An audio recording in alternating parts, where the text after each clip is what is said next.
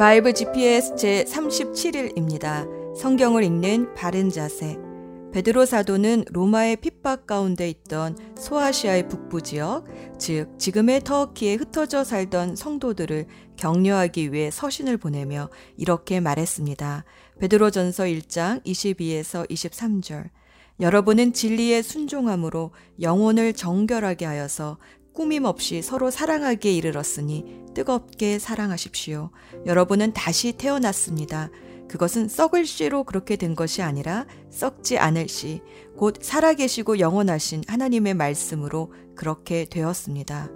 즉 진리의 말씀에 순종한 결과 서로를 뜨겁게 사랑할 수 있는 정결한 영혼의 소유자가 되었는데 그것은 노력으로 된 것이 아니라 다시 태어난 결과다. 무엇으로 다시 태어났나? 썩지 않는 씨인 하나님의 말씀으로 다시 태어났다라고 말합니다. 베드로 사도는 이렇게 하나님의 말씀을 씨앗에 비유합니다. 씨앗은 참 신기합니다. 작은 씨앗을 흙에 묻으면 씨앗은 죽고 그 속에서 전혀 다른 생명이 태어나 자랍니다. 원래 그 씨가 품고 있던 생명입니다.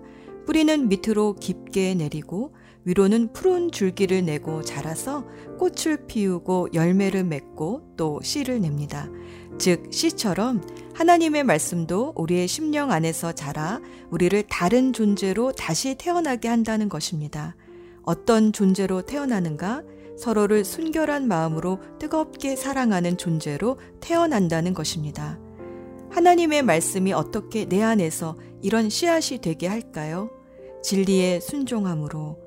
베드로는 말합니다. 진리의 순종함으로. 순종은 내가 죽지 않으면 할 수 없습니다. 씨앗은 흙 속에서 죽어야 다른 생명으로, 아니 원래 그 씨앗이 되려고 했던 그 모습으로 태어납니다. 씨앗이 그 모습을 유지하면서 또 다른 모습으로 태어난다는 것은 불가능합니다.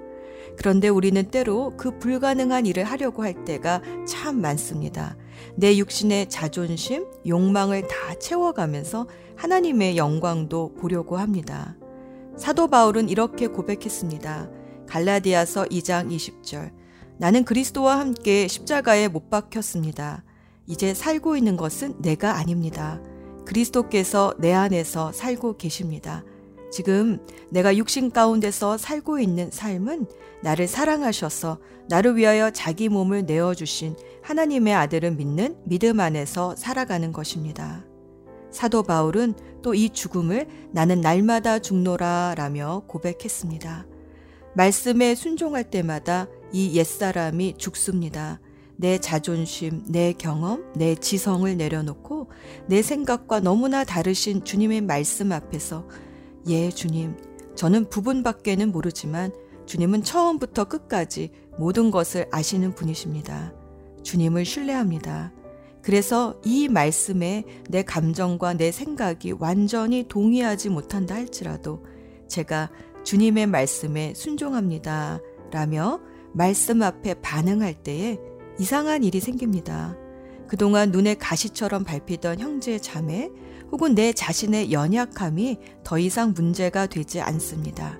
순결한 영혼으로 뜨겁게 사랑하는 기쁨이 생깁니다. 새로운 감정, 새로운 생각, 지성을 뛰어넘는 영성의 사람으로 새 사람으로 살아가게 됩니다. 예수의 사람이 됩니다. 말씀에 순종할 때 이렇게 다시 태어납니다. 순종이 고통스럽긴 하지만 해산의 고통처럼 일단 그 고통이 지나면 새 생명이 태어납니다. 새 생명으로 태어나는 것은 신비한 경험이나 지적인 이해력이나 나 홀로 돌을 닦는 수행으로 되는 것이 아닙니다. 순종으로 됩니다. 순종하기 위해 내가 죽을 때 예수의 생명이 태어납니다.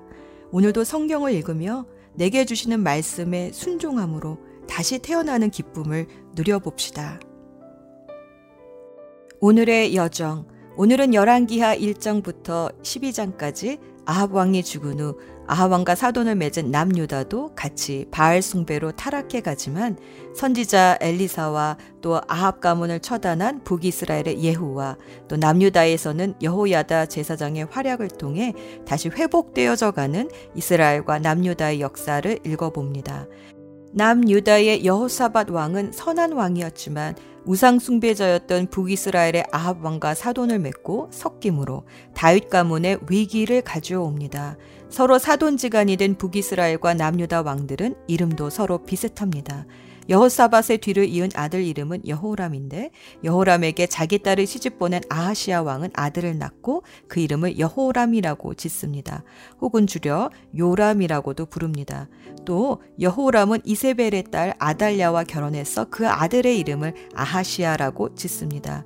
이름도 서로 비슷비슷해지면서 남유다가 오히려 북이스라엘의 바알 숭배를 따라갑니다.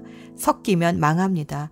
하나님은 남유다마저 바알 숭배로 타락해가자 엘리사를 통해 예후에게 기름을 부어 북이스라엘의 왕으로 세우시고 아합 가문을 다 멸절시키십니다. 아달랴의 아들인 남유다의 아하시아 왕도 죽이십니다. 그러자 아달랴는 다윗 가문의 모든 아들, 다시 말하면 자신의 손자들까지 다 죽이고 6년 동안 남유다에서 여왕으로 다스립니다.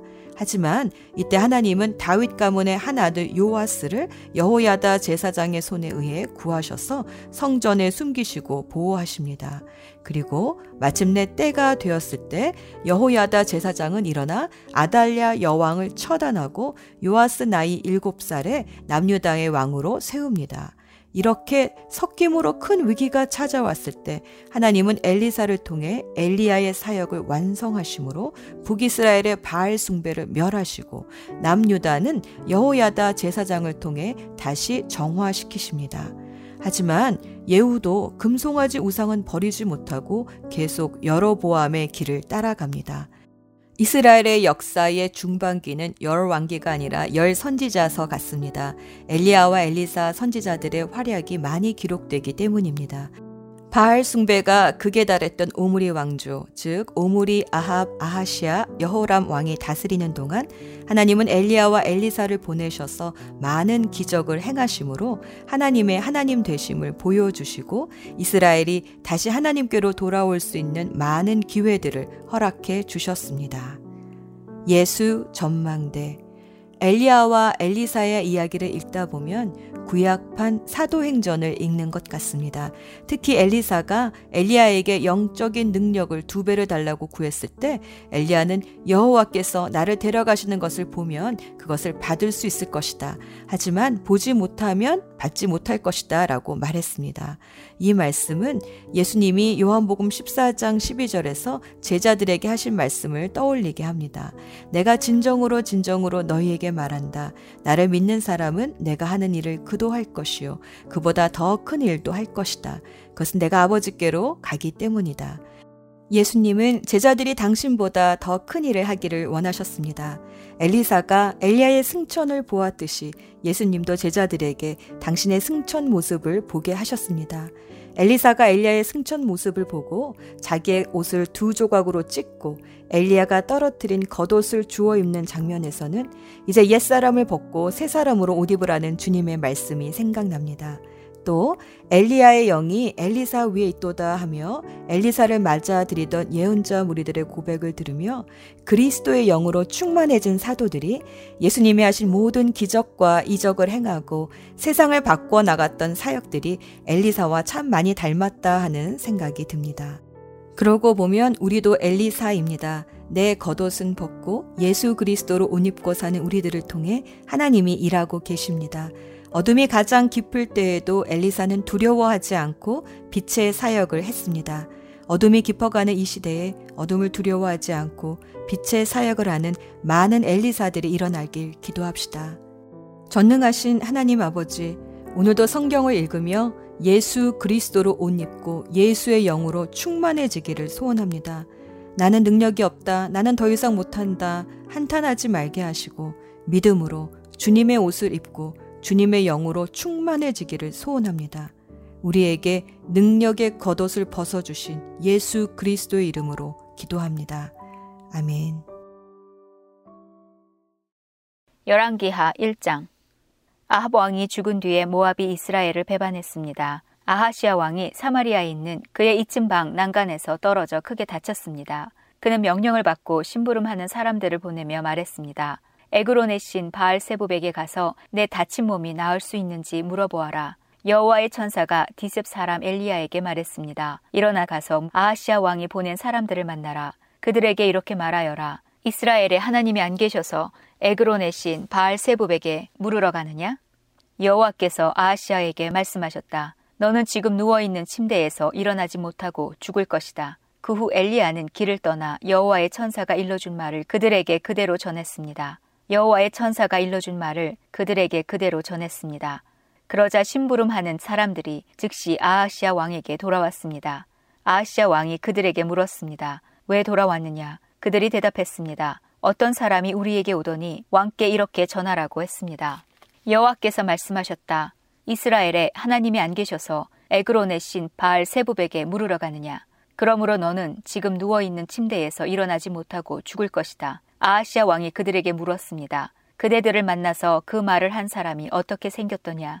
심부름을 하는 사람들이 대답했습니다. 그 사람은 털옷을 입고 허리에는 가죽띠를 메고 있었습니다. 아하시아 왕이 말했습니다. 그 사람은 디셉 사람 엘리야다. 아하시아 왕이 50부장과 그의 부하 50명을 엘리야에게 보냈습니다. 그들이 갔을 때 엘리야는 산꼭대기에 앉아 있었습니다. 50부장이 엘리야에게 말했습니다. 하나님의 사람이여, 왕이 내려오라고 말씀하셨소.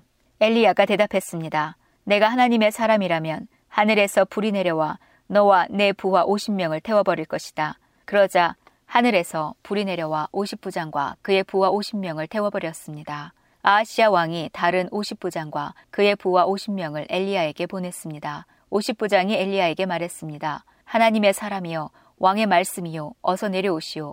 엘리야가 대답했습니다. 내가 하나님의 사람이라면 하늘에서 불이 내려와 너와 내 부하 50명을 태워버릴 것이다. 그러자 하늘에서 불이 내려와 50부장과 그의 부하 50명을 태워버렸습니다. 아하시아 왕이 세 번째로 또 다른 50부장과 그의 부하 50명을 엘리야에게 보냈습니다. 세 번째 50부장이 가서 엘리야 앞에 무릎을 꿇었습니다. 그가 엘리야에게 빌었습니다. 하나님의 사람이여, 내 목숨과 내 부하 50명의 목숨을 하찮게 여기지 말아주십시오. 보십시오. 하늘에서 불이 내려와 먼저 왔던 2명의 50부장과 그들의 부하들을 다 태워버렸습니다. 그러나 이번에는 제 목숨을 귀하게 여겨주십시오. 여호와의 천사가 엘리야에게 말했습니다. 저 사람과 함께 가거라. 저 사람을 두려워하지 마라. 그리하여 엘리야가 일어나 그 사람과 함께 왕을 보러 갔습니다. 엘리야가 아하시아 왕에게 말했습니다. 여호와께서 이렇게 말씀하셨소. 너는 에그론의 신 바알세붑에게 내 병에 관해 물으려고 사람들을 보냈다. 이스라엘에는 여쭈어볼 하나님이 계시지 않다고 생각했느냐? 그러므로 너는 내 병상에서 일어나지 못하고 죽을 것이다. 아하시아 왕은 여호와께서 엘리야를 통해 하신 말씀대로 죽었습니다. 아하시아 왕은 아들이 없었으므로 여호람이 아하시아의 뒤를 이어 왕이 되었습니다. 그때는 여호사밧의 아들 여호람이 유다의 왕으로 있은 지 2년째 되는 해였습니다. 아하시아가 행한 다른 모든 일은 이스라엘 왕들의 역사책에 적혀 있습니다. 열왕기하 2장. 여호와께서 엘리야를 회오리 바람에 실어 하늘로 데려가려고 하셨습니다. 그때의 엘리야와 엘리사는 길갈에 있었습니다. 엘리야가 엘리사에게 말했습니다. 여기에 남아 있어라. 여호와께서 나에게 베델로 가라고 말씀하셨다. 그러자 엘리사가 말했습니다. 여호와의 살아계심과 선생님의 살아계심을 두고 맹세합니다. 저는 결코 선생님을 떠나지 않겠습니다. 그래서 그들은 함께 베델로 갔습니다. 베델에 있는 예언자의 무리가 엘리사에게 와서 말했습니다. 여호와께서 오늘 당신의 선생님을 하늘로 데려가실 것을 알고 있습니까? 엘리사가 말했습니다. 그렇소, 알고 있소. 아무 말도 하지 마시오. 엘리야가 엘리사에게 말했습니다. 여기에 남아 있어라. 여호와께서 나를 여리고로 보내셨다. 엘리사가 말했습니다. 여호와의 살아계심과 선생님의 살아계심을 두고 맹세합니다. 저는 결코 선생님을 떠나지 않겠습니다. 그래서 두 사람은 함께 여리고로 갔습니다. 여리고에 있는 예언자의 무리가 엘리사에게 와서 말했습니다. 여호와께서 오늘 당신의 선생님을 하늘로 데려가실 것을 알고 있습니까? 엘리사가 말했습니다. 그렇소, 알고 있소. 아무 말도 하지 마시오. 엘리야가 엘리사에게 말했습니다. 여기에 남아 있어라. 여호와께서 나를 요단강으로 보내셨다. 엘리사가 대답했습니다. 여호와의 살아계심과 선생님의 살아계심을 두고 맹세합니다. 저는 결코 선생님을 떠나지 않겠습니다. 그래서 두 사람은 함께 요단강으로 갔습니다. 예언자의 무리 가운데 50명도 따라갔습니다. 그들은 요단 강가에 있는 엘리야와 엘리사에게 멀찌감치 떨어져 두 사람을 바라보았습니다. 엘리야가 자기 겉옷을 벗어 둘둘 말더니 그것으로 강물을 쳤습니다. 그러자 강물이 양쪽으로 갈라졌습니다. 엘리야와 엘리사는 강물 사이로 드러난 마른 땅 위로 강을 건넜습니다. 강을 건넌 뒤에 엘리야가 엘리사에게 말했습니다. 여호와께서 나를 데려가시기 전에 내가 너에게 무엇을 해주기를 원하느냐? 엘리사가 말했습니다. 선생님의 영적 능력의 2배를 나에게 주십시오. 엘리야가 말했습니다. 어려운 것을 구하는구나. 그러나 여호와께서 나를 데려가시는 것을 네가 보면 그것을 받을 수 있을 것이다. 하지만 보지 못하면 받지 못할 것이다. 엘리야와 엘리사가 걸어가며 이야기하고 있을 때에 불전차와 불말들이 나타나 두 사람을 갈라놓았습니다. 그러자 엘리야가 회오리 바람을 타고 하늘로 올라갔습니다. 엘리사가 그 모습을 보고 외쳤습니다. 내 아버지여, 내 아버지여, 이스라엘의 전차와 기병이여. 엘리야는 다시 보이지 않았습니다. 엘리사는 너무 슬퍼서 자기 옷을 2 조각으로 찢었습니다. 엘리사는 엘리야가 떨어뜨린 겉옷을 주워 들었습니다. 그리고 다시 돌아가 요단 강가에 섰습니다. 엘리사가 엘리야의 옷으로 강물을 치며 말했습니다. 엘리야의 하나님 여호와께서는 어디에 계십니까? 그가 강물을 치자 강물이 양쪽으로 갈라졌습니다. 엘리사가 그 갈라진 곳으로 강을 건넜습니다. 여리고에 있는 예언자의 무리가 엘리사를 지켜보고 있다가 말했습니다. 엘리야 영이 지금은 엘리사 위에 있도다. 그들은 엘리사를 맞으러 나와서 그 앞에 엎드려 절했습니다. 그들이 엘리사에게 말했습니다. 우리에게 힘센 사람 50명이 있습니다. 그들을 보내서 당신의 선생님을 찾게 하십시오. 어쩌면 여호와의 영이 엘리야를 데려가시다가 산이나 골짜기에 떨어뜨렸는지도 모르지 않습니까? 엘리사가 대답했습니다. 아니요, 보내지 마시오. 그러나 예언자의 무리가 하도 졸라대는 바람에 엘리사는 그 사람들을 보내시오 라고 말했습니다. 그러자 그들은 예언자의 무리 50명을 보내어 3일 동안 찾아다녔으나 찾지 못했습니다. 그들이 여리고에 머무르고 있는 엘리사에게 돌아왔을 때 엘리사는 그것 보시오, 내가 가지 말라고 하지 않았소 하고 말했습니다. 그 성에 사는 사람들이 엘리사에게 말했습니다. 선생님 보십시오. 선생님도 보시듯이 이 성은 살기 좋은 곳이지만 물이 좋지 않습니다. 그래서 이 땅에서는 열매가 익지 못하고 곧 떨어집니다. 엘리사가 말했습니다. 새 대접에 소금을 담아오시오. 사람들이 소금을 담아왔습니다. 엘리사가 샘이 솟는 곳으로 가서 소금을 뿌리며 말했습니다. 여호와께서 이렇게 말씀하셨소. 내가 이 물을 고치니 지금부터는 이 물 때문에 죽는 일이 없을 것이다. 그리고 이 물 때문에 열매 맺지 못하는 일도 없을 것이다. 엘리사가 말한 것과 같이 그 물은 오는 날까지도 깨끗한 상태로 남아 있습니다. 엘리사가 그곳을 떠나 베델로 갔습니다. 베델로 가는 길에 어린아이들이 나와 엘리사를 놀려대며 말했습니다. 가거라 이 대머리야, 가거라 이 대머리야. 엘리사가 몸을 돌려 그들을 바라보며 여호와의 이름으로 저주했습니다. 그러자 암곰 2마리가 숲에서 나와 어린아이 42명을 찢어 죽였습니다. 엘리사가 그곳을 떠나 갈멜산으로 갔다가 다시 사마리아로 돌아갔습니다. 열왕기하 3장.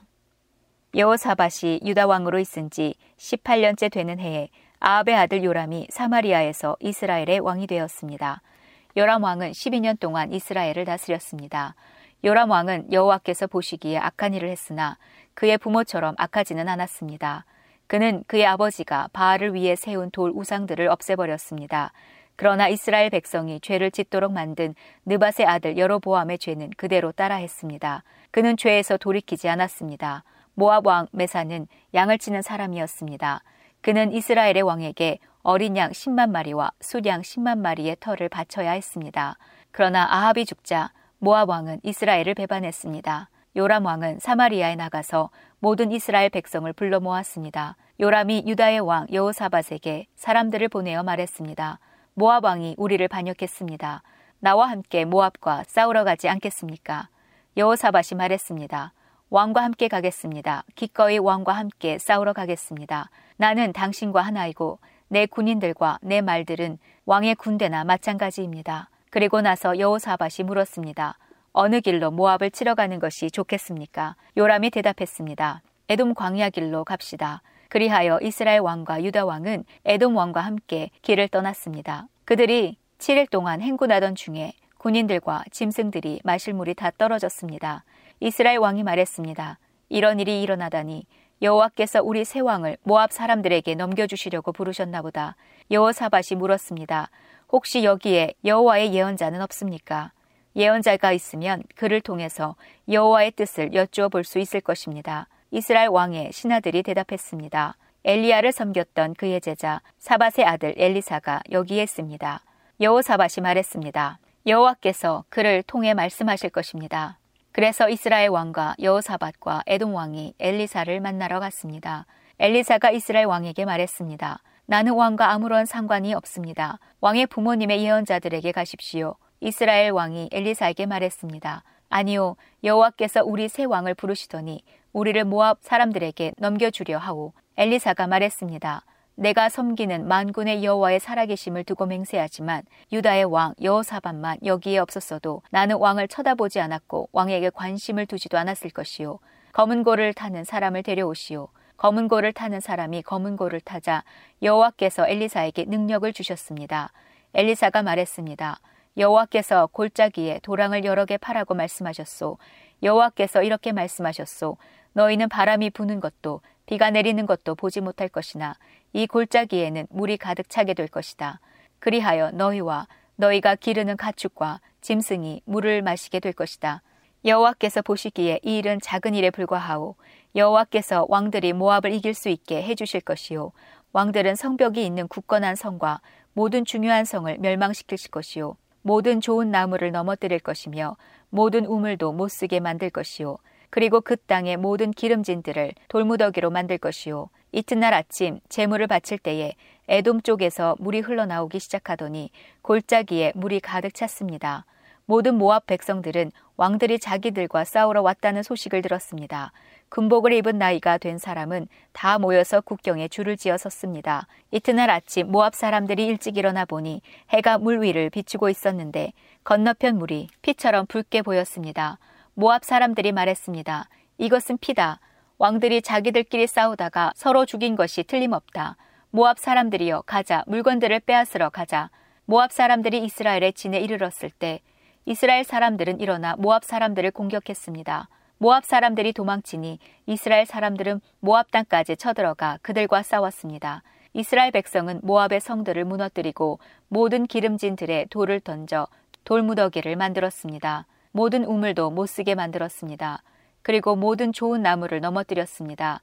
오직 길르앗의 성에만 돌 성벽이 남아 있었는데 물매를 든 사람들이 그곳마저 점령했습니다. 모압 왕은 전쟁이 자기에게 불리하게 돌아가는 것을 보고 칼을 쓰는 군인 700명을 이끌고 에돔 왕이 있는 쪽을 뚫고 나가려 했습니다. 그러나 그들은 그것조차도 실패했습니다. 그러자 모압 왕은 자기의 뒤를 이어 왕이 될 마다들을 성벽 위에서 자기 신에게 태워드리는 번제로 바쳤습니다. 그러자 이스라엘을 향한 맹렬한 분노가 일어났습니다. 이것을 본 이스라엘 군대는 그곳을 떠나 자기 나라로 돌아갔습니다. 열왕기하 4장. 예언자의 무리에 속한 한 사람의 아내가 엘리사에게 와서 말했습니다. 선생님의 종인 내 남편이 죽었습니다. 선생님도 아시듯이 내 남편은 여호와를 잘 섬기던 사람이었습니다. 그런데 내 남편이 죽자 빚쟁이가 찾아와 내 두 아들을 데려다가 종으로 삼으려 하고 있습니다. 엘리사가 대답했습니다. 내가 어떻게 하는 것이 도움이 되겠소? 당신 집에 무엇이 있는지 알려주시오. 여자가 말했습니다. 가진 것이라고는 기름 한 병이 전부입니다. 엘리사가 말했습니다. 이웃 사람들에게 가서 빈 그릇을 있는 대로 빌려오시오. 그릇을 조금 빌리지 말고 많이 빌리시오. 그리고 당신은 두 아들만 데리고 집에 들어가 문을 닫으시오. 그런 다음 빌려온 항아리마다 기름을 부어 채워지는 대로 옮겨 놓으시오. 그 여자는 엘리사 앞에서 물러난 뒤 아들들만 데리고 집으로 들어가 문을 닫았습니다. 아들들이 빈 그릇을 가져오면 여자가 거기에 기름을 부었습니다. 그릇마다 기름이 가득 차게 되자 여자가 아들에게 말했습니다. 다른 그릇을 가져오너라. 아들이 말했습니다. 이제는 그릇이 더 없습니다. 그러자 기름이 더 이상 나오지 않았습니다. 여자가 엘리사에게 가서 그 사실을 알려주었습니다. 엘리사가 여자에게 말했습니다. 가서 기름을 팔아 빚을 갚으시오. 당신과 당신의 아들들은 남은 것을 가지고 살아갈 수 있을 것이오. 어느 날 엘리사가 수넴으로 갔습니다. 그곳에는 한 귀부인이 살고 있었습니다. 그 여자는 엘리사에게 자기 집에서 머물며 음식을 먹으라고 간절히 부탁했습니다. 그래서 엘리사는 그곳을 지날 때마다 그 집에 들러 음식을 먹고 갔습니다. 여자가 자기 남편에게 말했습니다. 내가 보기에 우리 집 앞으로 자주 지나다니는 엘리사는 하나님께서 거룩하다고 여기는 사람입니다. 지붕 위에 작은 방 하나를 만들고 그 방에 엘리사를 위해 침대와 책상과 의자와 등잔대를 들여놓읍시다. 그래서 엘리사가 우리 집에 들을 때마다 그 방에서 묵어갈 수 있게 합시다. 어느 날 엘리사가 그 여자의 집에 와서 그 방에 들어가 쉬었습니다. 엘리사가 자기 종 게하시에게 말했습니다. 수넴 여자를 불러오너라. 게하시가 수넴 여자를 불러왔습니다. 그녀가 엘리사 앞에 섰습니다. 엘리사가 게하시에게 말했습니다. 여자에게 이렇게 말하여라. 보시오, 당신이 우리를 위해 이렇게 세밀하게 준비했군요. 내가 당신을 위해 무엇을 해주면 좋겠소? 왕이나 군대 사령관에게 부탁할 것이 있으면 말해보시오. 여자가 대답했습니다. 아닙니다. 나는 내 백성과 함께 살고 있으니 별 어려움이 없습니다. 엘리사가 말했습니다. 그렇다면 저 여자를 위해 무엇을 해주면 좋을까? 게하시가 대답했습니다. 저 여자는 아들이 없고 남편은 늙었습니다. 엘리사가 말했습니다. 여자를 불러오너라. 게하시가 다시 여자를 부르자 여자가 문간에 와서 섰습니다. 엘리사가 말했습니다. 내년 이맘때쯤 당신은 아들을 품에 안고 있을 것이요. 여자가 말했습니다. 아닙니다. 하나님의 사람이시여. 당신의 여종을 속이지 마십시오. 그 여자는 엘리사가 말한 대로 임신하여 그 다음 해에 아들을 낳았습니다. 아이가 자랐습니다. 어느 날 그 아이가 자기 아버지에게 갔습니다. 그의 아버지는 곡식을 거두는 사람들과 함께 있었습니다. 아이가 갑자기 자기 아버지 앞에서 외쳤습니다. 아이고 머리야, 아이고 내 머리야. 아버지가 종에게 말했습니다. 이 아이를 어머니에게 데려가거라. 종이 그 아이를 그의 어머니에게 데려갔습니다. 아이는 낮 12시까지 어머니 무릎 위에 누워있다가 죽고 말았습니다. 어머니가 아이를 안고 올라가 하나님의 사람이 쓰는 침대에 눕혀놓았습니다. 그리고 문을 닫고 나왔습니다. 여자가 자기 남편을 불러 말했습니다. 종 1명과 나귀 1마리를 보내주세요. 빨리 하나님의 사람에게 다녀와야겠어요. 여자의 남편이 말했습니다. 왜 오늘 그에게 가려하오? 오늘은 초하루도 아니고 안식일도 아니지 않소? 여자가 말했습니다. 걱정하지 말아요. 괜찮을 거예요. 여자가 나귀의 안장을 지우고 종에게 말했습니다. 나귀를 몰아라. 내가 말하기 전에는 늦추지 마라. 그리하여 여자는 갈멜산에 있는 엘리사에게 갔습니다. 엘리사는 멀리서 여자가 오는 모습을 보고 자기 종 게하시에게 말했습니다. 저기를 보아라. 수넴 여자가 오고 있구나. 달려가 여자를 맞이하여라. 그리고 안녕하십니까? 남편도 안녕하시고 아이도 잘 있습니까? 하고 물어보아라. 여자가 대답했습니다. 다들 잘 있습니다. 그러더니 여자가 산에 있는 엘리사에게 와서 그의 발을 붙잡았습니다. 게하시가 가까이 와서 여자를 떼어놓으려 하자 엘리사가 말했습니다. 그대로 두어라. 여자가 큰 슬픔에 빠져 있다.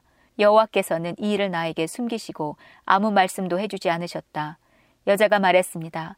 선생님, 나는 아들을 달라고 말한 적이 없습니다. 오히려 거짓말을 하지 말라고 말씀드리지 않았습니까? 엘리사가 게하시에게 말했습니다. 길을 떠날 채비를 하여라.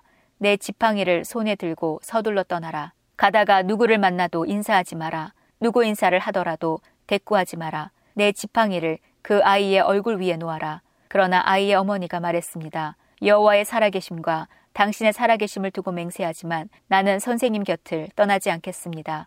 그래서 엘리사도 자리에서 일어나 여자를 따라갔습니다. 게하시가 먼저 가서 지팡이를 아이의 얼굴 위에 올려놓았습니다. 그러나 아이는 소리도 내지 않고 움직이지도 않았습니다. 게하시가 돌아와서 엘리사를 맞이하며 말했습니다. 아이가 깨어나지 않습니다.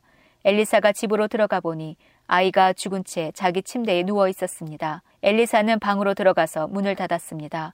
방 안에는 엘리사와 아이밖에 없었습니다. 엘리사가 여호와께 기도를 드렸습니다. 그리고 나서 침대로 가서 아이 위에 엎드렸습니다. 자기 입을 아이의 입에 맞추고 자기 눈을 아이의 눈에 맞추고 자기 손을 아이의 손 위에 올려놓았습니다. 그렇게 아이 위에 엎드려 있는 사이에 아이의 몸이 따뜻해지기 시작했습니다. 엘리사는 침대에서 내려와 방 안에서 왔다 갔다 한 다음 다시 침대에 올라가 아이 위에 엎드렸습니다. 그러자 아이가 재채기를 7번 하더니 눈을 떴습니다. 엘리사가 게하시를 불러 말했습니다. 수넴 여자를 불러오너라. 게하시가 수넴 여자를 불렀습니다. 여자가 오자 엘리사가 말했습니다. 아들을 데리고 가시오. 여자가 들어와서 엘리사의 발 앞에 엎드려 절한 다음 아이를 데리고 밖으로 나갔습니다. 엘리사가 길갈로 돌아왔을 때 그 땅에는 가뭄이 들었습니다. 예언자의 무리가 엘리사 앞에 앉아 있었습니다. 엘리사가 자기 종에게 말했습니다. 불 위에 큰 솥을 올려놓고 이 사람들을 위해 국을 끓여라. 그 가운데 한 사람이 나무를 캐려고 들에 나갔다가 야생 덩쿨을 발견했습니다. 그는 그 야생 덩쿨에서 박을 따서 자기 옷에 가득 담아왔습니다. 그리고 그것을 국을 끓이고 있는 솥에 썰어 넣었습니다. 그들은 그것이 어떤 열매인지 몰랐습니다. 사람들이 국을 그릇에 담은 뒤 먹기 시작했습니다. 그러던 중에 그들이 소리를 질렀습니다. 하나님의 사람이여 국에 독이 있습니다. 그들은 더 이상 국을 먹을 수 없었습니다. 엘리사가 사람들에게 밀가루를 가져오라고 말했습니다. 밀가루를 가져오자 엘리사가 그것을 국에다 넣고 말했습니다. 사람들에게 국을 떠주어 먹게 하시오. 그러자 국 안에 있는 독이 없어졌습니다. 어떤 사람이 바알 살리사에서 엘리사에게 왔습니다. 그는 헷곡식으로 만든 보리빵 20개와 헷곡식을 자루에 담아서 엘리사에게 가져왔습니다. 엘리사가 말했습니다. 그것을 사람들에게 주어서 먹게 하여라. 엘리사의 종이 말했습니다. 이렇게 적은 것을 가지고 어떻게 100명에게 먹일 수 있겠습니까? 엘리사가 말했습니다. 그 빵을 사람들에게 주어서 먹게 하여라. 여호와께서 이렇게 말씀하셨다. 그들이 먹고도 남을 것이다. 그래서 그 빵을 사람들에게 주니 여호와께서 말씀하신 대로 사람들이 먹고도 남았습니다. 열왕기하 5장. 아람 왕의 군대 사령관인 나아만은 왕이 사랑하고 아끼던 사람이었습니다. 왜냐하면 여호와께서 그를 통해 아람이 승리하게 하셨기 때문입니다. 그는 강하고 용감한 사람이었지만 문둥병에 걸려 있었습니다. 아람 사람들이 전에 이스라엘에 쳐들어가서 어린 소녀 한 명을 잡아온 일이 있었습니다. 그 소녀는 나아만 아내의 시중을 들었습니다. 그 소녀가 여주인에게 말했습니다. 주인님이 사마리아에 사는 예언자를 만나보시면 좋겠습니다. 그 예언자는 주인님의 병을 고칠 수 있을 것입니다. 나아만이 왕에게 가서 이스라엘에서 잡아온 소녀가 한 말을 일러주었습니다. 아람 왕이 말했습니다. 그렇다면 가보시오. 내가 이스라엘 왕에게 편지를 써 보내겠소. 나아만은 은십 달란트 가량과 금 6,000세겔과 올 10벌을 가지고 길을 떠났습니다. 나아만은 이스라엘 왕에게 편지를 전해주었습니다. 그 편지에는 내 종 나아만을 왕에게 보내니 그의 문둥병을 고쳐주시오 라고 적혀 있었습니다. 그 편지를 읽은 이스라엘 왕은 기가 막혀 자기 옷을 찢었습니다. 왕이 말했습니다. 나는 하나님이 아니다. 내가 어떻게 사람을 죽이기도 하고 살리기도 하겠느냐. 어찌하여 이렇게 사람을 보내어 나더러 문둥병을 고치라고 하느냐. 아람 왕이 싸울 구실을 찾으려고 이런 일을 꾸민 것이 틀림없다. 하나님의 사람인 엘리사는 이스라엘 왕이 자기 옷을 찢었다는 소식을 들었습니다. 그래서 왕에게 심부름꾼을 보내어 말했습니다. 어찌하여 옷을 찢으셨습니까? 그 사람을 나에게 보내십시오. 이스라엘에 예언자가 있음을 그에게 알려주겠습니다. 그래서 나아만은 말과 전차를 몰아 엘리사의 집으로 가서 문 밖에 섰습니다. 엘리사가 나아만에게 심부름하는 사람을 보내어 말했습니다. 요단강으로 가서 7번 씻으시오. 그러면 당신의 피부가 고침을 받아 깨끗해질 것이오. 나아만이 화가 나서 그곳을 떠나며 말했습니다. 나는 적어도 엘리사가 밖으로 나와 내 앞에 서서 그의 주 하나님의 이름을 부르며 병든 자리에 손을 얹고 문둥병을 고칠 줄 알았다. 다마스커스에 있는 아마나 강이나 바르발 강이 이스라엘에 있는 어떤 강보다 좋지 않느냐. 몸을 씻어서 병이 낫는다면 그런 강에서 씻는 것이 낫겠다. 나아만은 크게 화를 내며 발길을 돌렸습니다. 그러자 나아만의 종들이 가까이 와서 말했습니다. 주인님, 만약 저 예언자가 그보다 더 큰 일을 하라고 했더라도 그대로 하지 않았겠습니까? 그런데 기껏해야 몸을 씻으라는 것뿐인데 그 정도도 하지 못하시겠습니까? 그리하여 나아만은 내려가서 엘리사가 말한 대로 요단강에 몸을 7번 담갔습니다. 그러자 나아만의 살결이 마치 어린아이의 살결처럼 깨끗해졌습니다. 그렇게 해서 나아만의 병이 나았습니다. 나아만과 그를 따르는 모든 무리가 엘리사에게 돌아왔습니다. 나아만이 엘리사 앞에 서서 말했습니다. 온 땅 가운데 하나님이 계시는 곳은 오직 이스라엘밖에 없다는 것을 이제야 알았소. 부디 내 선물을 받아주시오. 엘리사가 말했습니다. 내가 섬기는 여호와의 살아계심을 두고 맹세하지만 나는 아무것도 받지 않겠소. 나아만이 선물을 받아달라고 간청했으나 엘리사는 거절했습니다. 그러자 나아만이 말했습니다. 그러시다면 나에게 나귀 2마리에 실을 수 있는 분량의 흙을 주시오. 이제부터 불에 태워드리는 제물인 번제물이나 그 밖의 제물을 바칠 때는 다른 신들에게 바치지 않고 오직 여호와께만 바치겠소. 그러나 여호와께서 한 가지만은 용서해 주시기 원합니다. 내 주인이 림몬 신전에 들어가서 예배할 때는 내 부축을 받아서 신전에 들어가야 합니다. 그때는 나도 머리를 숙여야 하는데 이것만은 여호와께서 용서해 주시기 원합니다. 엘리사가 말했습니다. 평안히 가시오. 나아만이 엘리사를 떠나 얼마쯤 가고 있었습니다. 하나님의 사람 엘리사의 종 게하시가 생각났습니다. 내 주인은 아람 사람 나아만이 가져온 것을 받지 않았다. 내가 하나님께서 살아계심으로 결심하노니 나아만을 뒤쫓아가서 뭔가 하나라도 꼭 받아오고 말 것이다. 그리하여 게하시는 나아만을 뒤쫓아갔습니다. 나아만은 누군가가 자기를 뒤쫓아오는 것을 보고 전차에서 내려 그를 맞이하며 말했습니다.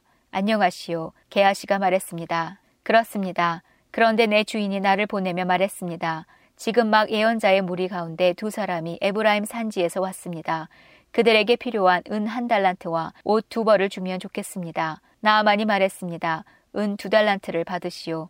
그러면서 나아만은 게하시에게 은을 억지로 주었습니다. 나아만은 은 2달란트를 자루 2개에 담아 옷 2벌과 함께 자기 종들에게 주며 게하시 앞에서 지고 가게 했습니다. 그들이 언덕에 이르렀을 때에 게하시는 그 물건들을 나아만의 종에게서 받아 집에 들여놓았습니다.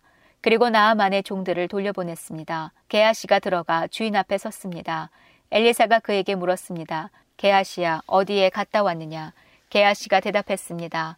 아무데도 가지 않았습니다. 엘리사가 말했습니다. 어떤 사람이 전차에서 내려 너를 맞이할 때 내 영이 너와 함께 있었다. 지금이 돈이나 옷이나 기름이나 포도를 받을 때냐? 지금이 양이나 소나 남종이나 여종을 받을 때냐?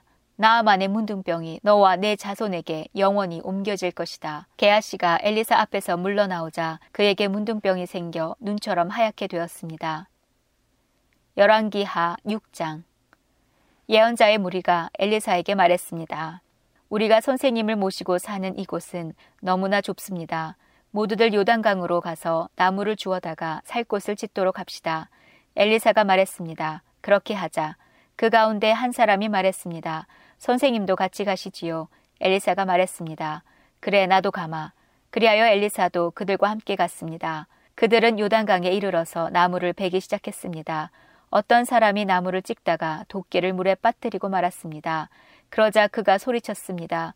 선생님, 빌려온 도끼인데 어쩌면 좋습니까? 엘리사가 물었습니다. 어디에 빠졌느냐? 그 사람이 엘리사에게 도끼가 빠진 곳을 가리켰습니다. 엘리사가 나뭇가지 하나를 꺾어서 그곳에 던지자 도끼가 떠올랐습니다. 엘리사가 말했습니다. 도끼를 건져내어라. 그가 손을 내밀어 도끼를 건져냈습니다. 아람 왕이 이스라엘과 전쟁을 할 때였습니다. 아람 왕이 신하들과 회의를 하던 중에 말했습니다. 이곳에 진을 쳐야겠소. 엘리사가 이스라엘 왕에게 심부름하는 사람을 보내어 말했습니다. 조심하시오. 그곳으로 지나가지 마시오. 아람 사람들이 그리로 내려가고 있소. 이스라엘 왕은 엘리사가 말해준 곳에 사람들을 보냈습니다. 그리고 그곳을 특별히 잘 지키게 했습니다. 엘리사가 그렇게 알려주어 미리 방비한 것이 한두 번이 아니었습니다. 아람 왕이 그 일 때문에 화가 났습니다. 그가 신하들을 불러놓고 말했습니다. 우리 가운데서 이스라엘 왕과 내통하는 사람이 도대체 누구요? 신하들 가운데서 한 사람이 아람 왕에게 말했습니다. 내 주 왕이시여, 그렇지 않습니다. 그런 일을 하는 사람은 이스라엘의 예언자 엘리사입니다. 그는 왕이 침대에서 하는 말까지도 이스라엘 왕에게 알려주는 사람입니다. 왕이 말했습니다. 가서 그 사람이 어디에 있는지 알아보시오. 내가 사람을 보내어 그를 붙잡아 오겠소. 신하들이 돌아와서 왕에게 보고 말했습니다. 그는 도단에 있습니다. 그러자 왕이 말과 전차와 큰 군대를 도단으로 보냈습니다. 그들은 밤에 그곳에 이르러 그 성을 에워쌌습니다. 엘리사의 종이 일찍 일어나 바깥으로 나가보니 큰 군대가 말과 전차를 이끌고 성을 에워싸고 있었습니다. 종이 엘리사에게 말했습니다. 주인님, 어떻게 하면 좋겠습니까? 엘리사가 말했습니다. 두려워하지 마라. 우리를 위해 싸우는 군대는 저 군대보다 더 강하다. 그리고 나서 엘리사가 기도드렸습니다. 여호와여, 내 종의 눈을 열어주셔서 볼 수 있게 해주십시오. 여호와께서 종의 눈을 열어주시니 온 산에 불말과 불전차가 가득하여 엘리사를 에워싸고 있는 모습이 보였습니다. 적군이 엘리사에게 다가오자 엘리사가 여호와께 기도드렸습니다. 저 사람들의 눈이 멀게 해주십시오. 그러자 엘리사의 기도대로 여호와께서 아람 군대의 눈을 멀게 하셨습니다. 엘리사가 그들에게 말했습니다. 이 길은 다른 길이요. 이 성도 다른 성이니 나를 따라오시오. 당신들이 찾고 있는 사람에게 데려다 주겠소. 그리하여 엘리사는 그들을 사마리아로 데려갔습니다. 그들이 사마리아에 들어서자 엘리사가 말했습니다. 여호와여, 이 사람들의 눈을 열어주셔서 볼 수 있게 해주십시오. 여호와께서 그들의 눈을 열어주셨습니다. 아람 군대는 자기들이 사마리아 성에 와 있는 것을 알게 되었습니다. 이스라엘 왕이 아람 군대를 보고 엘리사에게 물었습니다. 내가 저들을 죽여도 되겠습니까? 엘리사가 대답했습니다. 죽이지 마십시오. 저 사람들은 왕의 칼과 활로 사로잡은 것이 아니지 않습니까? 그들에게 먹을 것과 물을 주어서 먹고 마시게 한 다음 그들의 주인에게 돌려보내십시오. 그리하여 왕은 아람 군대를 위해 큰 잔치를 베풀었습니다. 그들이 먹고 마시게 한 뒤 왕은 그들을 돌려보냈습니다. 그들은 자기 주인에게 돌아갔습니다. 그 뒤로 얼마 동안 아람 군대는 이스라엘 땅에 쳐들어오지 않았습니다. 얼마 뒤에 아람의 벤하닷 왕이 온 군대를 불러 모아 사마리아로 가서 그곳을 에워싸고 공격했습니다. 그래서 사마리아에 엄청난 굶주림이 있었습니다. 심지어 나귀 머리 하나가 은 83겔가량에 팔리고 비둘기똥 4분의 1가량이 은 5세겔에 팔렸습니다. 이스라엘 왕이 성벽 위를 지나가고 있는데 어떤 여자가 왕에게 부르짖었습니다. 내 주 왕이여, 좀 도와주십시오. 왕이 말했습니다. 여호와께서 돕지 않으시는데 내가 어찌 도울 수 있겠느냐. 나에게는 너를 도울 곡식도 없고 포도주도 없다. 그리고 왕이 또 물었습니다. 그런데 무슨 일로 그러느냐? 여자가 대답했습니다. 이 여자가 나에게 당신 아들을 내놓아라. 오늘은 당신 아들을 잡아먹고 내일은 내 아들을 잡아먹자 라고 말했습니다. 그래서 내 아들을 삶아서 먹었습니다. 다음 날 내가 여자에게 당신 아들을 내놓아라. 그 아이를 같이 잡아먹자 하고 말했더니 이 여자가 아이를 감추어 버렸습니다. 왕은 여자의 말을 듣고 너무나 기가 막혀 자기 옷을 찢었습니다. 왕이 성벽을 따라 걷고 있었기 때문에 왕이 겉옷 안에 베옷을 입고 있는 것을 백성이 볼 수 있었습니다. 왕이 말했습니다. 오늘 사밧의 아들 엘리사의 머리를 반드시 베어내고 말겠다. 만약 그렇게 하지 못하면 하나님께서 나에게 무서운 벌을 내리실 것이다. 왕이 엘리사에게 명령을 받고 심부름하는 사람을 보냈습니다. 엘리사는 자기 집에 앉아 있었고 장로들도 엘리사 곁에 앉아 있었습니다. 왕이 보낸 사람이 이르기도 전에 엘리사가 장로들에게 말했습니다. 보시오, 이 살인자가 사람들을 보내어 내 머리를 베려하고 있소. 사자가 이르거든 문을 잠그고 열어주지 마시오. 왕의 발자국 소리도 들리오. 엘리사가 아직 장로들과 말하고 있는데 왕의 심부름꾼이 와서 말했습니다. 이 재앙은 여호와께서 내리신 것이요, 내가 어찌 여호와께 더 기대할 수 있겠소. 열왕기하 7장. 엘리사가 말했습니다. 여호와의 말씀을 들어보시오. 여호와께서 이렇게 말씀하셨소. 내일 이맘때쯤에 사마리아 성문에서 고운 밀가루 한 스아를 은 한 세겔에, 보리 두 스아를 은 한 세겔에 살 수 있을 것이다. 그러자 왕 곁에 있던 보좌관이 엘리사에게 대답했습니다. 여호와께서 하늘의 창을 열고 곡식을 쏟아부어 주신다 하더라도 그런 일은 일어날 수 없소. 엘리사가 말했습니다. 당신은 당신 눈으로 그것을 볼 수 있을 것이요. 그러나 그것을 먹지는 못할 것이요. 성문 입구에 문둥병자 4명이 있었습니다. 그들이 서로 말했습니다. 이렇게 앉아서 죽을 수는 없지 않느냐. 성 안에 들어가 봐야 먹을 것이 없으니 굶어 죽을 테고 여기에 가만히 앉아 있어도 죽기는 마찬가지다. 그러니 아람 군대에게 가서 항복하자. 그들이 우리를 살려주면 사는 것이고 죽이면 죽는 것이다. 그들은 땅거미가 질 무렵 자리에서 일어나 아람 군대의 진으로 갔습니다. 그런데 그곳에는 아무도 없었습니다. 주께서는 아람 군대의 귀에 전차와 말과 큰 군대의 소리가 들리도록 하셨습니다. 그들이 서로 말했습니다. 이스라엘 왕이 헷과 이집트의 왕들을 불러 우리를 치려 한다. 그래서 그들은 땅거미가 질 때에 장막과 말과 나귀들을 버려두고 도망쳤습니다. 그들은 목숨을 건지려고 진을 그대로 내버려 둔 채 도망친 것입니다. 문둥병자들이 진의 가장자리로 가서 어느 장막 안으로 들어갔습니다. 그들은 거기에서 먹고 마셨습니다. 그리고 은과 금과 옷가지들을 진에서 가지고 나와 숨겨두었습니다. 그런 다음에 그들은 다시 진으로 돌아가서 다른 장막으로 들어갔습니다. 거기에서도 여러 물건을 챙긴 뒤 숨겨두었습니다. 그러다가 그들이 서로 말했습니다. 우리는 지금 옳지 않은 일을 하고 있네. 이렇게 좋은 소식이 있는데도 아무 말을 않고 해가 뜰 때까지 기다린다면 우리는 벌을 받을 것이네. 당장 가서 왕궁에 있는 사람들에게 이 사실을 알려주세. 그리하여 그들은 성으로 가서 성의 문지기를 불러 말했습니다. 아람 군대의 진으로 갔더니 거기에 아무도 없었고 아무 소리도 들리지 않았습니다. 말과 나귀들은 그대로 메어 있고 장막들도 그대로 세워져 있었습니다. 그러자 성의 문지기들이 소리를 지르며 왕궁 안에 있는 사람들에게 그 사실을 알려주었습니다. 그 소리를 들은 왕이 밤중에 자리에서 일어나 신하들에게 말했습니다. 아람 사람들이 꾸민 계략을 내가 말해보겠소. 그들은 우리가 굶주리고 있다는 것을 알고 있소. 그래서 그들은 진을 떠나 들에 숨어 있는 것이요. 그들은 이스라엘 사람들이 성에서 나오면 그들을 사로잡고 그들의 성으로 쳐들어가자고 말하고 있소. 신하 가운데서 한 사람이 대답했습니다. 이대로 있다가는 이 성 안에 남아있는 모든 이스라엘 백성도 이미 죽은 사람들처럼 죽게 될 것이 뻔합니다. 그러니 몇 사람에게 남아있는 말 5마리를 타고 밖으로 나가서 한번 살펴보게 하는 것이 어떻겠습니까? 그래서 몇 명의 사람들이 전차 2대와 말들을 끌고 왕 앞으로 나아왔습니다. 왕이 그들에게 말했습니다. 아람 군대의 뒤를 쫓아가서 무슨 일이 일어났는지 살펴보아라. 그들이 요단강까지 아람 군대의 뒤를 쫓아가 보았습니다. 길에는 옷과 장비들이 잔뜩 널려져 있었는데 그것은 아람 군대가 서둘러 도망치면서 내버린 것이었습니다. 사자들이 왕에게 돌아와서 그 사실을 알려주었습니다. 그러자 백성들이 밖으로 나가 아람 군대의 진을 뒤져 온갖 물건들을 훔쳤습니다. 여호와께서 말씀하신 대로 고운 밀가루 1스아를 은 1세겔에 보리 2스아를 은 1세겔에 살 수 있었습니다. 왕이 가까이에 있던 보좌관을 시켜 성문을 지키게 했습니다. 그러나 백성들이 그를 밟고 지나가 죽고 말았습니다. 모든 일이 하나님의 사람인 엘리사가 왕과 그 신하들에게 말한 대로 이루어졌습니다.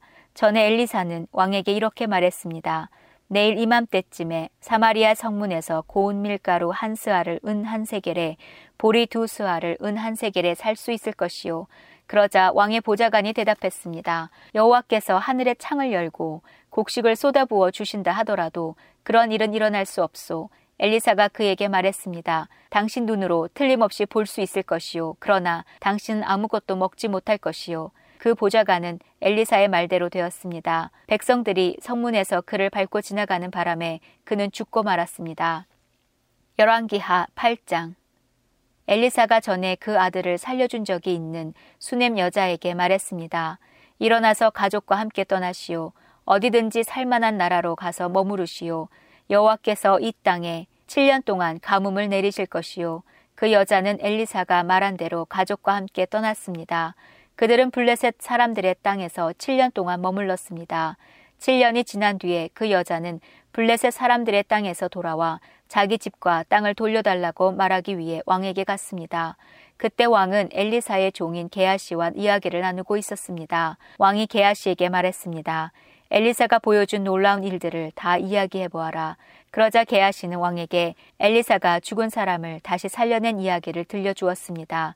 그때 마침 엘리사로 말미암아 아들의 목숨을 살린 적이 있는 수넴 여자가 들어와서 왕에게 자기 집과 땅을 돌려달라고 부탁했습니다. 게하시가 말했습니다. 내 주 왕이시여, 이 여자가 바로 그 여자입니다. 그리고 엘리사가 이 아이를 살려주었습니다. 왕이 여자에게 물었습니다. 그러자 여자가 그 일에 대해 이야기했습니다. 왕이 한 신하를 불러서 여자를 도와주도록 명령했습니다. 왕이 말했습니다. 이 여자의 재산을 다 돌려주어라. 그리고 이 여자가 떠난 날부터 지금까지 이 여자의 땅에서 생긴 수입도 다 돌려주어라. 엘리사가 다마스커스에 갔습니다. 그때 아람 왕 벤하닷은 병들어 있었습니다. 누군가가 그에게 말했습니다. 하나님의 사람이 여기에 와 있습니다. 그러자 왕이 하사엘에게 말했습니다. 손에 선물을 들고 하나님의 사람을 만나러 가시오.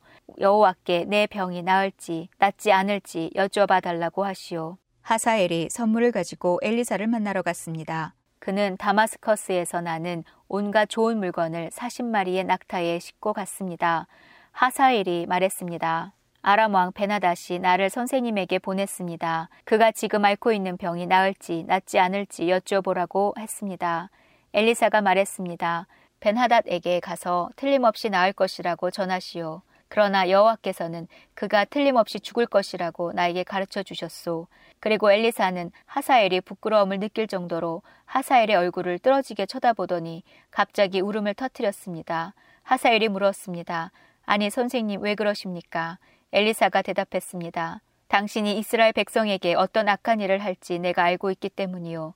당신은 이스라엘의 강하고 굳건한 성을 불태울 것이고 젊은이들을 칼로 죽일 것이며 아이들을 땅에 메어칠 것이고 임신한 여자들의 배를 가를 것이요. 하사엘이 말했습니다. 나는 개만도 못한 사람인데 어떻게 그런 일을 할 수 있겠습니까? 엘리사가 대답했습니다. 당신이 아람의 왕이 될 것을 여호와께서 나에게 보여주셨소. 하사엘이 엘리사 곁을 떠나 그 주인에게로 돌아갔습니다. 베나닷이 하사엘에게 물었습니다. 엘리사가 무슨 말을 했소? 하사엘이 대답했습니다. 왕이 틀림없이 나을 것이라고 말했습니다. 그러나 이튿날 하사엘은 담요를 물에 적셔서 베나닷의 얼굴을 덮어 그를 죽였습니다. 그리고 그의 뒤를 이어 왕이 되었습니다. 아합의 아들 요람이 이스라엘 왕으로 있은 지 5년째 되는 해에 여호사밧의 아들 여호람이 유다의 왕이 되었습니다. 여호람이 왕이 되었을 때 그의 나이는 32살이었습니다. 그는 예루살렘에서 8년 동안 다스렸습니다. 그러나 여호람은 아합의 딸을 아내로 맞아들인 탓에 아합의 집안이 행한 것처럼 이스라엘 왕들의 길을 그대로 따랐습니다. 여호와께서는 자기 종 다윗 때문에 유다를 멸망시키려 하지는 않으셨습니다. 왜냐하면 주께서는 다윗과 그의 자손이 영원히 나라를 가지게 될 것이라고 약속하셨기 때문입니다. 여호람 왕이 유다를 다스리고 있을 때에 에돔이 유다에 반역했습니다. 에돔 백성은 자기들의 왕을 따로 세웠습니다. 그래서 여호람은 모든 전차를 이끌고 사일로 갔습니다. 밤중에 에돔 사람들이 여호람과 그의 전차 부대를 에워쌌습니다. 여호람이 일어나 에돔 사람들을 공격했으나 그의 군대는 자기 장막으로 도망쳤습니다. 이처럼 에돔 사람이 유다를 배반해서 오늘날까지 에돔이 유다의 지배를 벗어나 있습니다. 그때의 림나도 유다를 배반했습니다. 여호람이 한 다른 모든 일은 유다 왕들의 역사책에 기록되어 있습니다. 여호람이 죽어 조상들과 함께 다윗성에 묻히고 그의 아들 아하시아가 여호람의 뒤를 이어 왕이 되었습니다.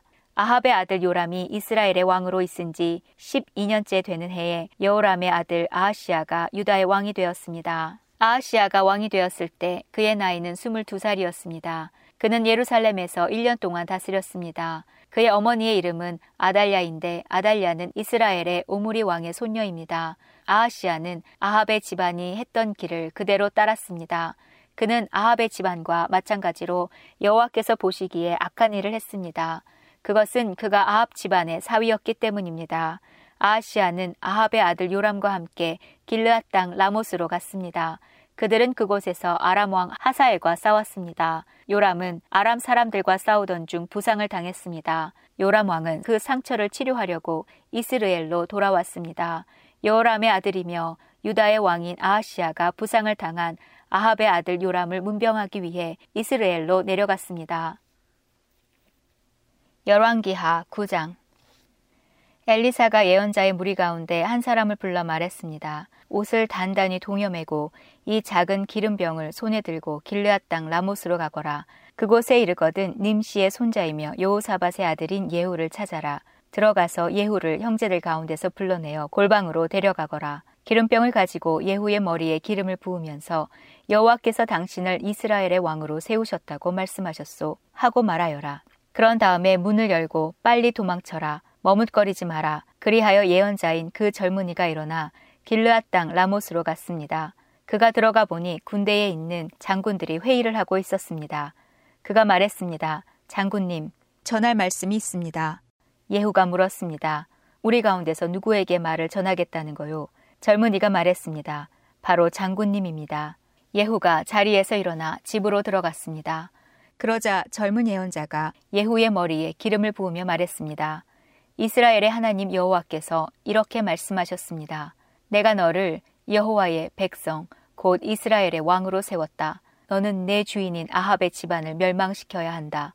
나는 내 종인 예언자들을 죽이고 여호와의 모든 종들을 죽인 이세벨에게 벌을 내려 그 죄값을 꼭 치르도록 하겠다. 아합의 집안은 다 죽을 것이다. 아합 집안의 남자는 종이든지 자유인이든지 한 명도 살려두지 않겠다.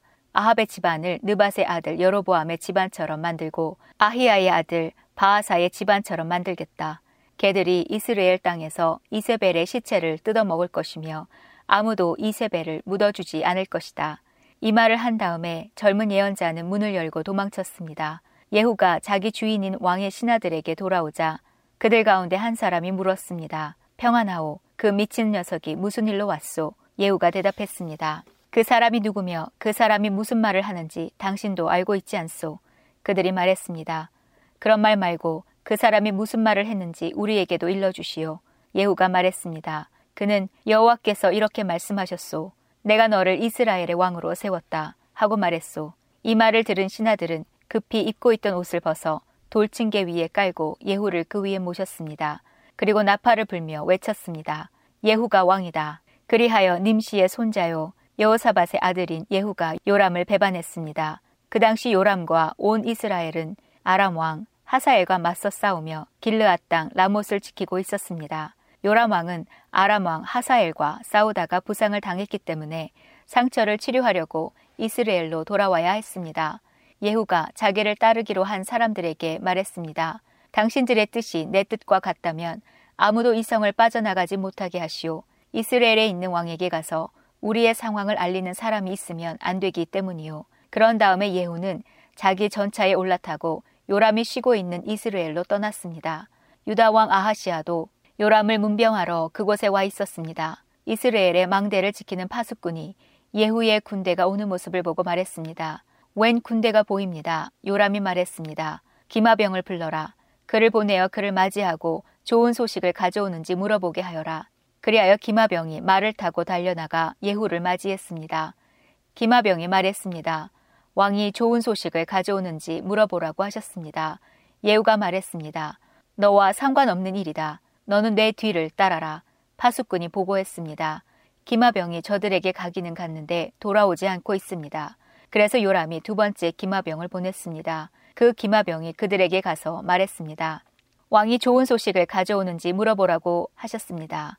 예후가 대답했습니다. 너와 상관없는 일이다. 너는 내 뒤를 따라라. 파수꾼이 보고했습니다. 두 번째 기마병도 저들에게 가기는 갔는데 돌아오지 않고 있습니다. 전차를 몰고 오는 사람은 님시의 아들 예후인 것 같습니다. 마치 미친 사람처럼 전차를 몰고 있습니다. 요람이 말했습니다. 내 전차를 준비하여라. 신하들이 요람의 전차를 준비하자 이스라엘 왕 요람과 유다 왕 아하시아가 각자 자기 전차를 타고 예후를 만나러 나갔습니다. 그들은 이스라엘 사람 나봇의 땅에서 예후를 만났습니다. 요람이 예후를 보고 말했습니다. 예후여, 좋은 소식을 가지고 오는가? 예후가 대답했습니다. 왕의 어머니 이세벨이 우상을 섬기고 요술을 부리고 있는데 어떻게 좋은 소식이 있을 수 있겠소? 요람이 말을 돌려 도망치며 아하시아에게 소리쳤습니다. 아하시아여, 반역입니다. 예후가 활로 요람의 두 팔 사이를 쏘았습니다. 화살이 요람의 심장을 꿰뚫고 나왔습니다.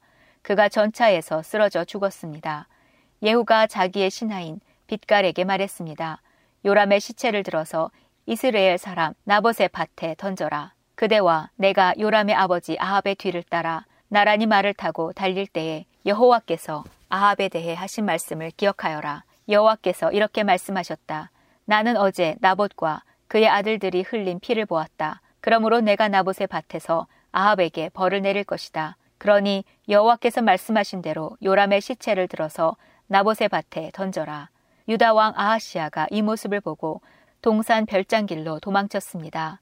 예후가 그를 뒤쫓아가며 전차에 탄 아하시아도 죽여라 하고 말했습니다. 아하시아는 이블르함에서 가까운 구루로 올라가는 길에서 전차를 타고 달리다 부상을 당했습니다. 아하시아는 무기또까지 도망쳤지만 그곳에서 죽고 말았습니다. 아하시아의 신하들이 그의 시체를 전차에 실어 예루살렘으로 옮겨가서 그의 조상들이 묻혀있는 다윗성에 묻어주었습니다. 아하시아는 아합의 아들 요람이 왕으로 있은 지 11년째 되는 해에 유다의 왕이 되었습니다. 그 후 예후가 이스라엘에 돌아왔을 때에 이세벨이 그 소식을 들었습니다. 이세벨은 눈에 화장을 하고 머리를 손질한 뒤에 창밖을 내다보았습니다. 예후가 성문으로 들어오자 이세벨이 말했습니다. 자기 주인을 죽인 저 시므리야 평안하냐? 예후가 창문을 쳐다보며 말했습니다. 내 편에 설 사람이 아무도 없느냐? 그러자 넷이 두세 사람이 밖을 내다보았습니다. 예후가 그들에게 명령했습니다. 저 여자를 내던져라. 그들이 이세벨을 내던지자 말들이 그 시체를 밟았습니다. 이세벨의 피가 담과 말에 튀었습니다.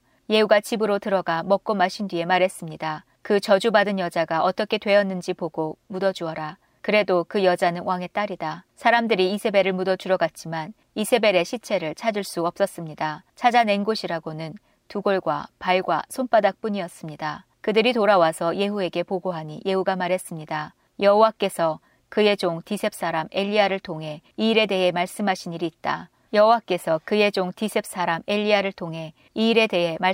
있다. 걔들이 이세벨의 시체를 이스라엘 땅에서 먹을 것이며 이세벨의 시체는 이스라엘 땅에 있는 밭에 거름처럼 될 것이다. 그러므로 아무도 그 시체를 보고 이것이 이세벨이라고 말할 수 없을 것이다. 열왕기하 10장. 아합의 아들 70명은 사마리아에 살고 있었습니다. 예후는 사마리아에 있는 이스라엘의 관리와 장로와 아합의 아들을 보호하고 있는 사람들에게 편지를 써서 보냈습니다. 예후는 그 편지에 이렇게 썼습니다. 왕의 아들들이 당신과 함께 있소. 당신들에게는 전차와 말들이 있고 성벽이 있는 굳건한 성과 무기가 있소. 그러므로 이 편지를 받거든 즉시 왕의 아들들 가운데 가장 뛰어나고 쓸만한 사람을 왕으로 세우고 당신들은 왕의 집안을 위해 나와 싸울 준비를 하시오. 그러나 사마리아의 관리와 장로들은 매우 두려워하며 말했습니다. 두 왕도 예후를 막지 못했는데 우리가 어떻게 막을 수 있겠소? 왕궁 관리와 성의 지도자와 장로와 아합의 아들을 보호하고 있는 사람들이 예후에게 사자를 보내어 말했습니다.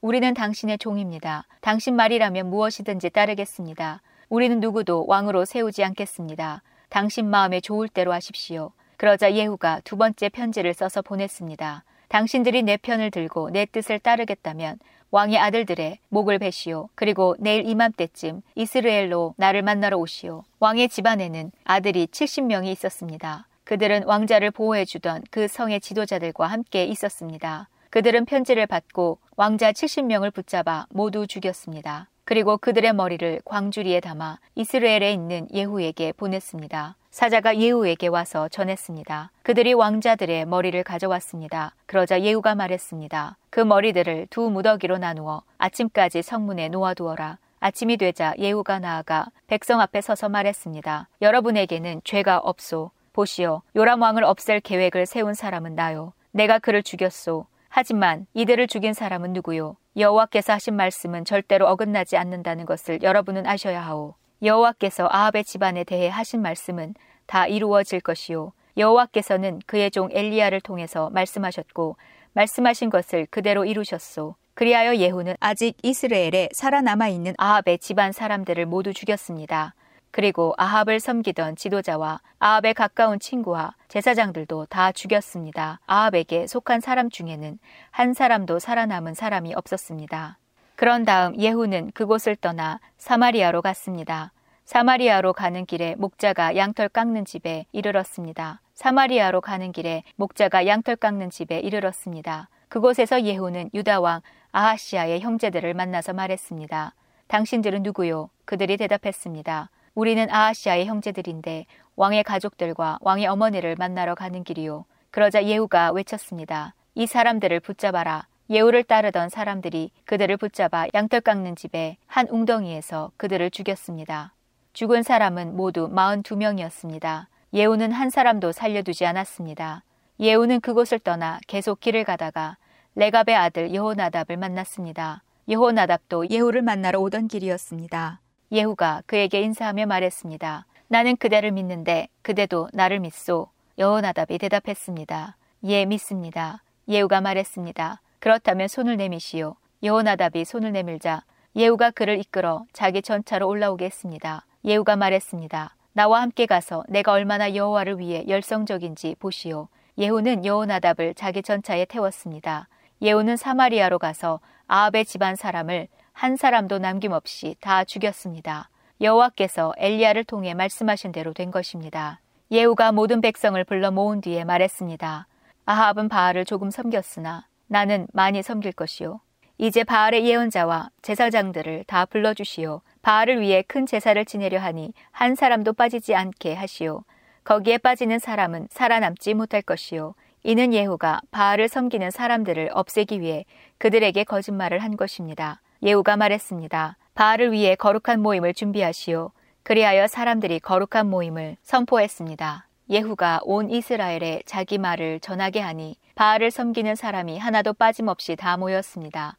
그들은 바알의 신전으로 들어갔습니다. 그곳은 사람들로 꽉 찼습니다. 예후가 예복을 맡은 사람에게 말했습니다. 예복을 꺼내어 바알을 섬기는 사람들에게 주어라. 그리하여 그가 예복을 내왔습니다. 예후와 레갑의 아들 여호나답이 바알의 신전으로 들어갔습니다. 예후가 바알을 섬기는 사람들에게 말했습니다. 여러분 가운데 여호와의 종은 한 명도 있지 못하게 하시오. 여기에는 바알을 섬기는 사람들만 있어야 하오. 이처럼 바알을 섬기는 사람들이 태워드리는 제사인 번제와 다른 제사들을 드리려고 신전으로 들어가자 예후는 자기 부하 80명을 밖에서 기다리게 해놓고 말했습니다. 아무도 도망치지 못하게 하여라. 한 사람이라도 놓치는 사람이 대신 죽을 것이다. 예후는 번제 드리기를 마치자마자 호위병과 장교들에게 말했습니다. 들어가서 바알을 섬기는 사람들을 죽여라. 한 사람도 빠져나가지 못하게 하여라. 그리하여 호위병과 장교들이 바알을 섬기는 사람들을 칼로 죽이고 그 시체를 밖으로 내던졌습니다. 그런 다음에 그들은 바알의 신전 내실로 들어갔습니다. 그들은 바알 신전에 나무 우상들을 끌어내어 불태우고 바알의 돌 우상도 깨뜨렸습니다. 그들은 바알 신전까지 무너뜨리고 그곳을 변소로 만들었습니다. 그 변소는 지금까지도 있습니다. 이처럼 예후는 이스라엘에서 바알 종교를 없애버렸습니다. 그러나 예후도 느밧의 아들 여로보암이 저지른 죄의 길에서 완전히 돌아서지는 않았습니다. 여로보암은 이스라엘 백성이 베델과 단에 있는 금송아지를 섬기도록 했습니다. 여호와께서 예후에게 말씀하셨습니다.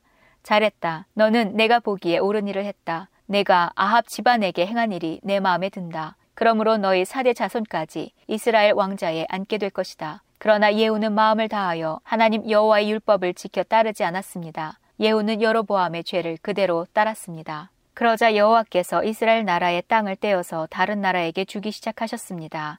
아람 왕 하사엘이 온 이스라엘 땅에서 이스라엘 백성을 물리쳤습니다. 하사엘은 요단강 동쪽 땅, 곧 길르앗 땅을 다 차지했습니다. 그 땅은 갓과 루우벤과 므낫세의 땅입니다. 하사엘은 아르논강 옆에 아로엘에서부터 길르앗을 지나 바산까지 차지했습니다. 예후가 행한 다른 모든 일과 전쟁에서 승리한 일은 이스라엘 왕들의 역사책에 기록되어 있습니다. 예후가 죽어서 사마리아에 묻히고 그의 아들 여호아하스가 뒤를 이어 왕이 되었습니다. 예후는 사마리아에서 28년 동안 이스라엘의 왕으로 있었습니다. 열왕기하 11장. 유다왕 아하시아의 어머니 아달랴는 자기 아들이 죽는 것을 보고 왕의 집안 사람들을 다 죽이기 시작했습니다. 그러나 요람 왕의 딸이요 아하시아의 누이인 여호세바가 죽임을 당하는 왕자들 가운데 아하시아의 아들 요아스를 빼내어 요아스와 그의 유모를 침실에 숨겼습니다. 그래서 요아스는 아달랴로부터 죽임을 당하지 않게 되었습니다. 요아스는 여호세바와 함께 여호와의 성전에서 6년 동안을 숨어 지냈습니다. 그동안 아달랴가 그 나라를 다스렸습니다. 7년째 되던 해에 제사장 여호야다가 가리 사람의 군인 100명을 지휘하는 백부장들과 호위병의 백부장들을 불렀습니다. 여호야다는 그들을 데리고 여호와의 성전으로 가서 그들과 언약을 맺고 그들에게 충성을 맹세하게 한 다음에 요아스 왕자를 보여주었습니다.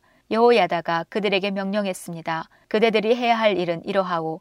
그대들 가운데 안식일에 왕궁을 지키는 사람이 있을 것이요. 그 사람 중 3분의 1은 왕궁을 지키고 3분의 1은 수르문을 지키시오.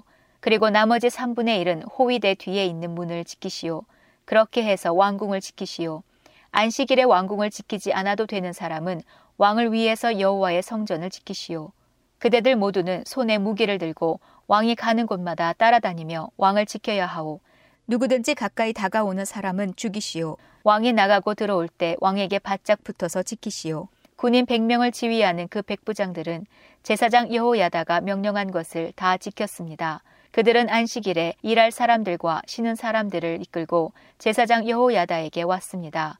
여호야다는 백부장들에게 창과 방패를 나누어 주었습니다. 그 창과 방패들은 다윗 왕이 쓰던 것으로 여호와의 성전 안에 보관되어 있던 것입니다. 그리하여 성전 오른쪽에서부터 왼쪽까지 호위병들이 손에 무기를 들고 섰습니다. 그들은 제단과 성전 둘레에 서서 왕을 지켰습니다. 여호야다가 왕자 요아스를 데려와서 머리에 왕관을 씌우고 여호와의 율법책을 그에게 주었습니다. 그들은 요아스에게 기름을 부어 왕으로 세웠습니다. 그리고 손뼉을 치며 외쳤습니다. 왕 만세! 호위병과 백성들이 외치는 소리를 들은 아달랴는 여호와의 성전에 있는 백성에게 달려갔습니다.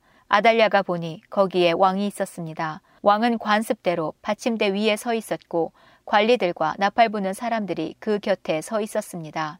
온 땅의 백성들이 매우 기뻐하며 나팔을 불고 있었습니다. 아달랴는 옷을 찢으며 반역이다, 반역이다 하고 소리 질렀습니다. 제사장 여호야다가 군대를 이끌고 있는 장교들에게 명령했습니다. 저 여자를 쫓아내시오. 그리고 누구든지 저 여자를 따르는 사람은 칼로 죽이시오. 이렇게 명령한 것은 그가 전에 여호와의 성전 안에서 아달랴를 죽이지 마시오라고 말한 적이 있었기 때문입니다. 그들은 아달랴가 나갈 길을 열어주었습니다. 그녀는 왕궁의 말이 다니는 길에서 죽임을 당했습니다. 여호야다가 여호와와 왕과 백성 사이에 언약을 세웠습니다. 그리하여 그들이 여호와의 백성이 되게 하고 왕과 백성 사이에도 언약을 맺게 했습니다. 그 땅의 모든 백성들이 바알 신전으로 가서 제단과 우상들을 부숴버리고 신전을 무너뜨렸습니다. 그리고 바알의 제사장 맏단을 제단 앞에서 죽였습니다. 제사장 여호야다는 여호와의 성전에 호위병들을 세웠습니다. 여호야다는 군인 100명을 거느리는 지휘관인 백부장과 가리사람과 호위병들과 그 땅의 모든 백성이 보는 중에 여호와의 성전에서 왕을 모시고 나와 호위병들이 지키는 문을 통해 왕궁으로 인도했습니다. 왕이 보좌에 앉게 되자 유다의 모든 백성은 매우 기뻐했습니다. 아달랴가 왕궁에서 칼에 맞아 죽었기 때문에 예루살렘에 다시 평화가 찾아오게 되었습니다. 요아스는 그의 나이 7살에 왕이 되었습니다. 열왕기하 12장. 요아스는 예후가 이스라엘 왕으로 있은 지 7년째 되던 해에 유다의 왕이 되었습니다. 요아스는 40년 동안을 예루살렘에서 다스렸는데 그의 어머니는 부엘세바 사람인 시비아입니다. 요아스는 제사장 여호야다가 가르쳐준 대로 여호와가 보시기에 옳은 일을 했습니다. 그러나 산당은 없애지 않았으므로 백성들은 여전히 그곳에서 제사를 지내고 향을 피웠습니다. 요아스가 제사장들에게 말했습니다. 백성들이 여호와의 성전에 예물로 바친 모든 돈, 곧 각 사람이 세금으로 바친 돈과 각 사람이 약속하여 바친 돈과 스스로 원해서 바친 돈을 받아두시오. 제사장마다 그가 섬기는 백성들에게 돈을 받아서 성전을 수리할 일이 있을 때마다 수리하도록 하시오. 그러나 요아스가 왕이 된 지 23년째가 되었는데도 제사장들은 성전을 수리하지 않았습니다. 요아스 왕은 제사장 여호야다와 다른 제사장들을 불러 이렇게 말했습니다. 어찌하여 성전을 수리하지 않고 있소? 이제부터는 당신들이 섬기는 백성들에게 돈을 받지 말고 그들이 성전을 수리하는 데 직접 바치도록 하시오. 제사장은 백성에게 돈을 받지 않기로 하고 또 성전 수리도 자신들이 하지 않고 다른 사람들에게 맡기기로 했습니다. 제사장 여호야다가 상자 하나를 가져다가 그 위쪽에 구멍을 뚫고 제단 곁에 놓아두었는데 그 상자는 성전에 들어가는 백성이 볼 때 오른쪽에 있었습니다. 현관을 지키는 제사장들은 백성이 여호와의 성전으로 가져오는 모든 돈을 그 상자에 넣었습니다. 그 안에 돈이 가득 차면 왕의 신하와 대제사장이 와서 여호와의 성전에 가져온 돈을 계산하고 그 돈을 자루에 담았습니다. 돈 계산이 끝난 뒤에는 그 돈을 성전 공사를 맡은 사람들에게 주어 여호와의 성전에서 일하는 목수와 돌 쌓는 사람들의 품삯으로 쓰게 했습니다. 그리고 그 돈으로 이장이와 석수들에게 품삯을 주고 여호와의 성전을 수리하는 데 필요한 나무와 돌을 사들이는 데에도 썼습니다. 그 밖에 성전을 수리하는 데에 드는 모든 비용에도 그 돈을 사용했습니다. 여호와의 성전으로 들어온 돈으로는 은잔을 만들지도 않았고 부집개와 그릇, 나팔, 금그릇과 은그릇을 만들 때도 쓰지 않았습니다. 그들은 그 돈을 일꾼들에게 주어 여호와의 성전을 수리하는 데에만 쓰게 했습니다. 그들은 일꾼들이 정직했기 때문에 그 돈을 어디에 썼는지 물어보지 않았습니다. 허물을 벗는 제사인 속건제의 은과 죄를 씻는 제사인 속죄제의 은은 여호와의 성전에 드리지 않고 제사장에게 주었습니다. 그 무렵 아람왕 하사엘이 가드로 쳐들어와 그 땅을 점령한 후 이어 예루살렘을 치려고 올라왔습니다. 그러자 유다 왕 요아스는 그의 조상이자 유다의 왕이었던 여호사밧과 여호람, 아하시아가 하나님께 바쳤던 모든 거룩한 물건인 성물을 아람 왕 하사엘에게 보냈습니다. 또 자기가 하나님께 바친 거룩한 물건인 성물과 성전의 보물 창고에 있는 금과 왕궁에 있는 금을 다 하사엘에게 보냈습니다. 그러자 하사엘이 예루살렘에서 물러갔습니다. 요아스가 행한 다른 모든 일은 유다 왕들의 역사책에 기록되어 있습니다. 그의 두 신하가 그를 배신하여 실라로 내려가는 길에 있는 밀로 궁에서 요아스를 죽였습니다. 요아스를 죽인 신하들은 시므앗의 아들 요사갈과 소멜의 아들 여호사밧이었습니다. 요아스가 죽어 그의 조상들과 함께 다윗성에 묻혔습니다. 그의 아들 아마샤가 뒤를 이어 왕이 되었습니다.